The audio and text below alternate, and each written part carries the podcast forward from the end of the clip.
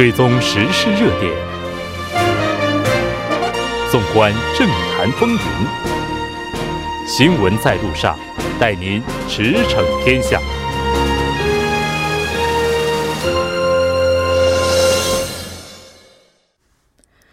了解最新热点焦点，锁定调频一零一点三新闻在路上。接下来的半个小时将为您带来此时此刻主要新闻以及聚焦分析。那我们稍后再见。您的参与，我们的动力。参与我们的节目，您可以通过手机短信的方式发送短信至井号幺零幺三，每条短信收取五十韩元的通信费用。您也可以登录我们的官网 tbs 点首尔点 kr 收听更多回放。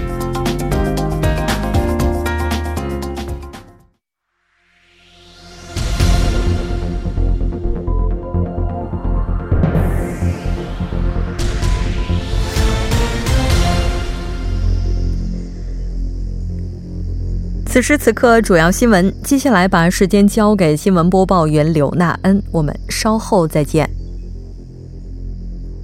下面是本时段新闻。昨天，北美首脑会谈结束后，美国国务卿蓬佩奥向记者表示，北美工作协商北韩负责部门将从统一战线部改为北韩外务省。两名北韩外务省官员中，一名为北方代表，美方则由美国国务院对北韩政策特别代表比根主导参与协商。目前，李永浩和崔善基分别担任北韩外务相和外务省第一副相。美国国务卿蓬佩奥还表示，美北或在本月中旬左右启动协商。下一条消息，今天北韩媒体报道，昨天下午。北韩国务委员会委员长金正恩在板门店同美国总统特朗普举行历史性会晤，双方就重启北美对话达成协议。报道指出，此次会晤因特朗普总统之邀突然成型。美北首脑在板门店会晤消息引起了极大的关注和期待。两位领导人商定，今后将继续保持合作。重启为韩半岛无核化、美北关系带来新突破的建设性对话，两位领导人对会谈的结果表示出极大的满意。下一条消息，由于香港市民近日的示威活动比较激烈，香港回归二十二周年纪念活动不得不改为室内举行。今天，香港媒体报道。当天，在会议中心举行了香港回归二十二周年的纪念活动。香港政界、经济界人士和中国政府代表团等数百人出席。一直以来，香港回归纪念活动通常会在市民参与下举行大规模户外活动。下一条消息：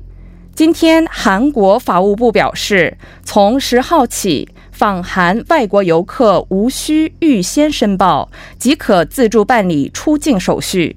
该服务对象包括在仁川、金海、金浦、济州、大邱机场和釜山港出境的外国人中入境时提供脸部和指纹信息的十七岁以上短期停留人群。目前为止，只有拿到居民证的韩国公民、十七岁以上办理居留登记的外国人和申报国内居住地者，不需事先登记，可在自助办理出入境手续。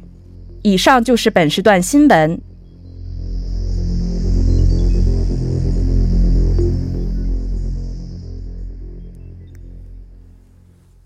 接下来马上为您带来我们今天这一时段的聚焦分析。昨天下午的时候，美国总统特朗普和北韩最高领导人金正恩委员长在板门店进行了历史性的会晤。特朗普总统也越过了军事分界线，成为踏入北韩领土的第一位美国总统。那我们接下来呢，就马上连线韩国大学政治外交系的金正浩教授进行详细的了解。金教授，你好。哎，主持人你好，听众朋友大家好，非常感谢您接受我们的采访，来为大家进行详细的解析。那我们其实，在一直到昨天最后官方宣布北韩和美国领导人将在板门店进行会晤之前，各方也都只是猜测，甚至说认为两位不会见面的这个声音可能会更高一些，因为觉得确实是太过于戏剧性了。那这一切应该说发生的都是非常的突然的。不知道教授您是怎么看待这次美国和北韩首脑的闪电会晤呢？是这个闪电会议呢，也是突然，也是必然的。因为当时河内会议结束之后啊，两国关系没有往前发展，所以这次要进行的这个会议呢，趁着 G 二十峰会的这个时机啊，呃，他访韩的这个时间呢，就适合呃美国跟朝鲜见面的时候，而且特朗普也是特别喜欢一个戏剧性的。嗯，呃，就是有突然的让人家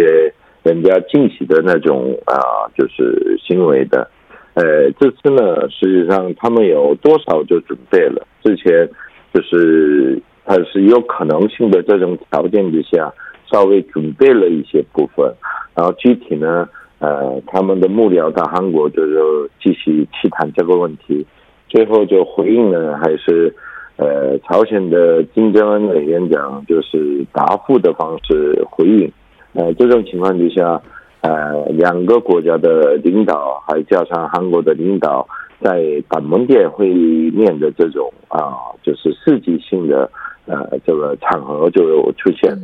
是的，那应该说在之前。美国对北特别代表比根在提前来到韩国的时候，对于媒体的提问啊，问此次是否会和北韩方进行接触的时候，他也是只字未提的。一直到最后两国的领导人正式的会晤，这个谜底应该说才是正式的揭晓。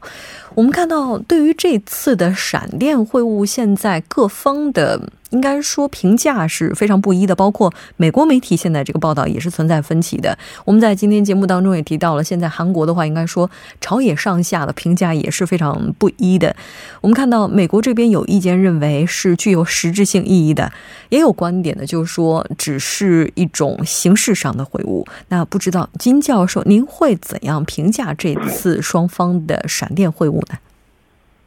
是一个国家的一个执政党，就是说，呃，这个政府呢，对外的行为呢，他要面对两个问题，一个是国际社会的问题，另外一个是国内政治的问题。所以，一个执政党呢，呃，他的一些呃支持者呢，就是大部分都是固定的，但是反对他们的声音都一直存在的。因此，特朗普在美国呃也是呃做总统到明年在呃选举的这个过程里头，也有反对他的政策的呃一种行为的声音是也存在，嗯，也有呃一些政治分析家呢，呃他们的分析的框架来看，这个不完全适合实际性有内容的东西的分析也存在，但是呢，呃很多美国的我们也看。不是美国的，就是说，也不是朝鲜的，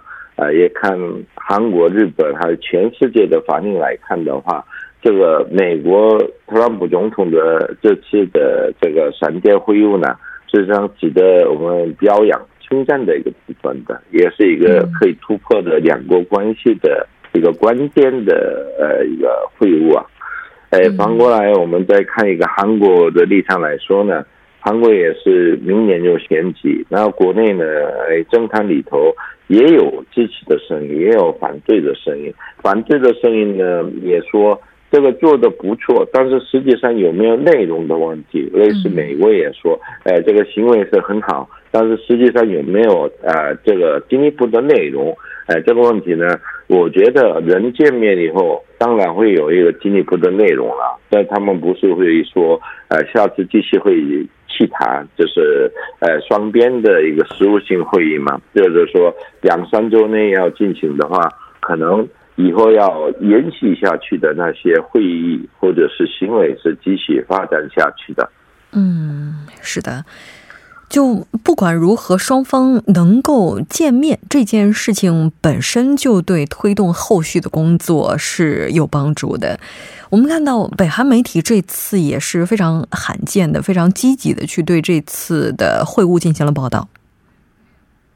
对北韩的媒体来说呢，因为北韩的这种政治体制，世界上呃，跟很多国家都不同的。呃，他们是首领制的一个社会主义国家，呃，这个首领制呢，代表中，呃，就是说朝鲜特殊的环境，因此，呃，他们所说的这个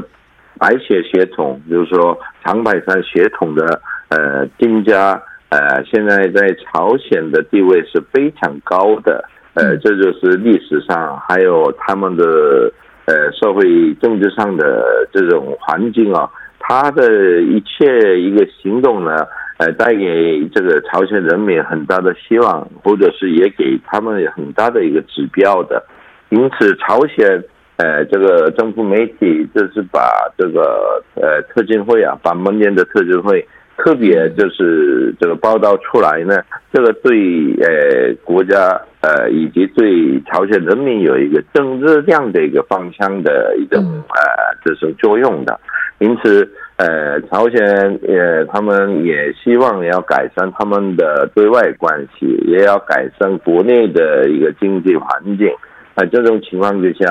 这种呃信号是是个呃给朝鲜人民很好的一种希望的。嗯，是的。我们看到朝中社呢是报道称，在敌对和对立产物、军事分界线、非军事区。那南北最高领导人以及美国总统在自由的跨越分裂之线的历史镜头呢，是给全世界带来了巨大的冲击，并且展现了长期以来在充斥不信任、误解和矛盾的板门店已经开启和解和和平的新历史。这个信号应该说是非常积极的。那后续的话啊，双方我们看到也是对接下来的实务协商呢进行了意见的分享。那接下来的话，这个实务层面的协商会怎样去进行呢？实务上的会议是非进行不可，因为现在对这次呃会晤啊有这个呃这不一样的意见的，他们的呃这种分析呢，因为这个没有实际性行为嘛啊。那因此呢，这个会议结束以后，他们不做实质性会议的话，哎，对他们的这次会议的价值就会呃这个评价降低的。因此，实质性会议呢，一个是针对朝鲜半岛的，那韩国说的一个朝核问题上的一个呃解决方案，一定会要讨论。第二就是说。呃，朝鲜的这个外面对他们的制裁方面的这个问题，如何就缓和的问题，也是按部就班的方式也会讨论。呃，这种框架之下，韩国也是不是一直提了金刚山的问题，还要开创工业区的继续这个这个复原的问题啊？哎，这个问题可能是。朝鲜对外开放以及呃他们的一些对核的政策上的一个改变的一种呃决策过程里头，可能会带来多少作用的，或者朝鲜经济改革开放都需要一些外来的技术资金呃等等的内容。这种框架之下，开城工业其实个一个好的朝鲜的一个平台。因此，呃，这个包括这个半岛无核化，再加上呃，这个朝鲜如何这个进入国际社会的国际舞台上的问题，美国对他们的一些政策上的改变，世界对朝鲜的关系，以及南北韩的关系和这个南北韩经商方面呢，还有一些交通方面的呃疏通的问题等等的内容呢。以后都得继续会谈的。虽然，呃，朝美之间谈的内容也很多啊，但是韩国的角色还是很重要的。因为这次的，呃，这个特金的闪电会议啊，也是个韩国总统，呃，恶行的这个这个作用是很大的。因此，我们在考虑一个问题：国际事务要解决，不是一方面单方面能解决。就是说，我们拍手一样的，就是说。我们鼓掌啊，就是两只手都是一起打的时候，就才有声音的。南北韩，或者是以及呃国际社会，最主要还是美国的呃实际性的这种一个就是其他内容做下去的话，因为今年就是比较重要的时刻，因为明年韩国跟美国都有一个选举，还有。世界性的事情也是很多的，因此这种情况之下，他面临现在目前能解决的问题要解决是很重要的。这个问题解决，呃，以后啊，大概就是两国之间的一些框架弄好了，哎，也得考虑到一个这个半岛周边的环境因素，就是说，呃，也得看一个中国因素、俄罗斯因素、日本因素。这个呃事情弄好，就朝鲜变成就是东北亚一个。呃，这个和平发展的一个最好的一个一个平台的时候啊，呃，可能呃，这个这朝鲜的近委员长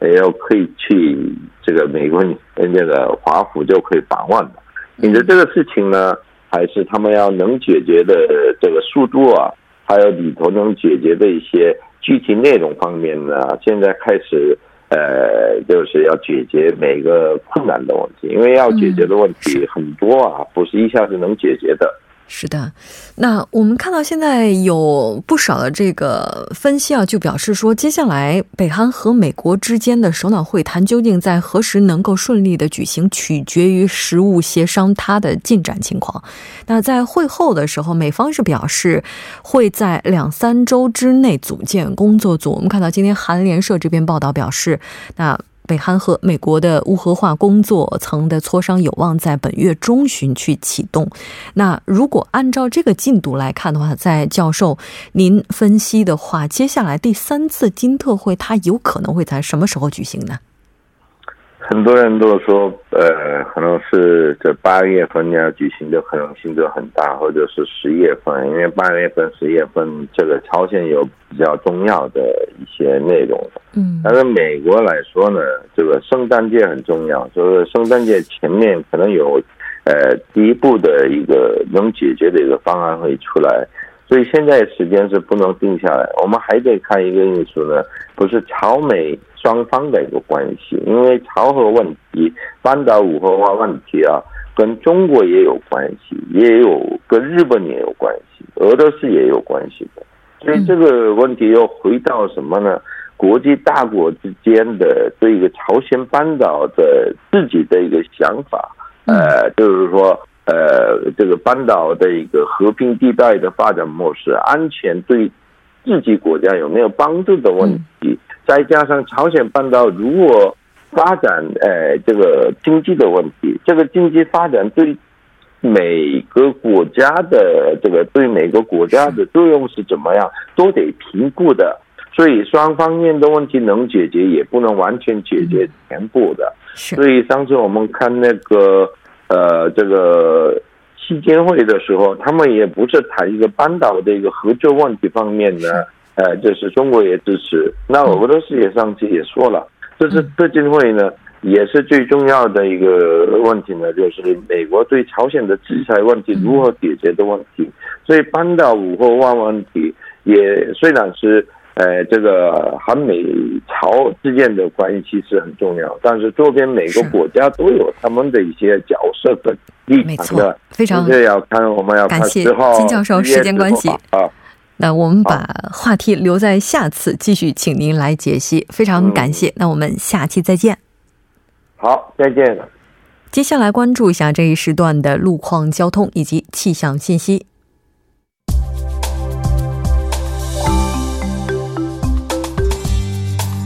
晚间七点四十九分，依然是由程琛为您带来这一时段的路况和天气播报。我们继续来关注目前时段首尔市的实时路况。第一条消息来自千户大路千户十字路口至千户大桥南端这一路段，目前呢，该路段的四车道上正在进行道路施工作业，受事故影响，四车道的部分路段暂时不便通行，还望后续车辆参考相应路段提前变道行驶。好，接下来是在奥林匹克大陆金浦方向东湖大桥至汉南大桥这一路段。那在二十分钟之前呢，停靠在该路段四车道上的故障车辆，目前故障问题已经得到了完善的处理。那四车道呢，恢复了正常通行。好，最后我们再来关注一下天气。明天白天全国天气晴朗，艳阳高照。那未来一周时间里，内陆多数地区高温天气都会比较频繁，公众在户外活动时需要注意做好防暑和防晒的措施。好，我们来看一下城市天气预报：首尔晴，二十度到三十度。好的，以上就是今天这一时段的天气与路况信息。祝您一路顺畅，平安回家。我们明天见。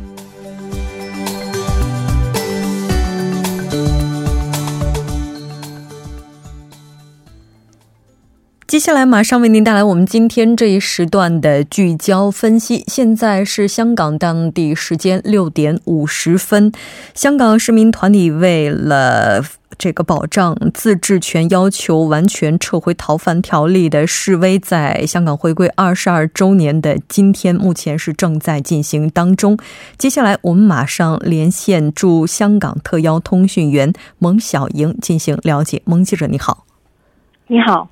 我们看到有消息称，昨天晚上已经有部分市民是聚集在了香港立法院前过夜。那目前这个示威依然是在进行当中，现在的情况是怎样的呢？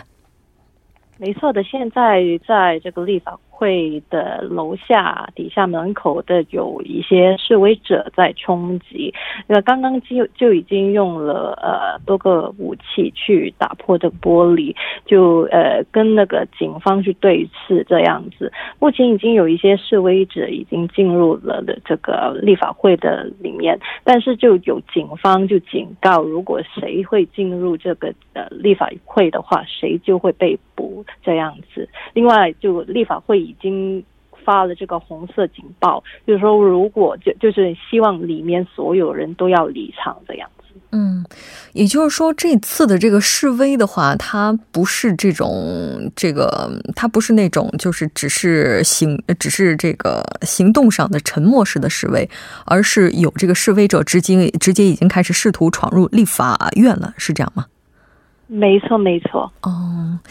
那今天的话是七月一号，也是香港回归纪念日。我们了解到，这个在每年的话，市民都会举行相关的纪念活动，但是这个集会活动的话，它的进行情况呢？呃，其实今天同一时间就进行了两方面，就是我们所谓的勇勇武武力的武勇勇敢的勇勇武派的行动，还有合理非和平理性非不力的行动。和平理性非不力的行动就是游行，就现在一直还在持续着。那今天还没有那个实际数字出来，我相信晚一点就会有了。那在现在在维院还是有很多人还没有出发。那还有就是刚刚所提及到的立法院的立法会的冲击行动这样子，嗯，那但是这个武力行动是今年就今年就比较早就有，之前以往以往的行动大概都是就主要以那个游行为主这样，嗯。那我们看到目前的直播画面的话，在整个画面当中，人流的涌动是非常频繁的，而且从这个数字上来看的话，规模也是非常之大。那在目前的话，有没有相关的一些预测？就是说，今天的这个游行的人数、游行示威的人数，已经超过了此前呢？呃。过往的数字来说，最高就是五十万人，就是像零三年还有一四年的时候，就是五十万人。但是到目前为止呢，民间人权阵线还有警方还都还是没有就发布这个数字出来，应该是还在统计当中。嗯，那今年的话，这个示威活动它的这个现场跟以往相比的话，又是怎样的呢？呃，其实纯粹以这个七。月一号来说就没有什么分别，因为以往都是大概聚焦于就是很多不同的议题，不同的团体都会出来，都会出来就是跟大家分享他们想分享的议题，呃，想申诉的议题这样子。可是跟之前比起来说的话，之前六月九号、六月十六号的游行，大多都是聚焦于这个呃这个反送中，就是引渡条例这个方面的。那今天呃就是最主要就是反送中，还有林郑月娥下台，然后还有不同的议题在。嗯。此前的话，行政长官林郑月娥是进行过道歉，公开的道歉。那在之后是否有出面进行过回应呢？其实今之前是有跟有，首先就之前是有发过照照片，就是跟这个纪律部，呃，就是跟那个警察去合照这样子，就跟警察的高官去去有个和，就是有商会议的照片出来。还有，就今天早上，因为有这个呃回归的酒会，所以呢，他今天早上也有发表这个讲话的。但是，但是主要这些东西都不是对呃跟那个市民面对面的反应，而是全都是比较跟一些议员或者是跟高层的见面，跟市民的话还没有。那对于今天的这个示威游行的话，现在政府是否有出面呢？啊，刚刚政府已经发表了声明，就是谴责这个示威者的行动的，就是呃，就强烈谴责这示威者暴力冲击冲击这个立呃立法院立法会，然后还有这个立法会主席梁君彦也有这样，这也有谴责这样子。是的，对。非常感谢来自香港通讯员蒙小莹的报道，我们下期再见。那到这里，我们今天的节目就是这些了。栏目兼职韩道润，责任编辑董爱莹、张一娜，感谢您的收听，我们明晚同一时间再见，我是木真。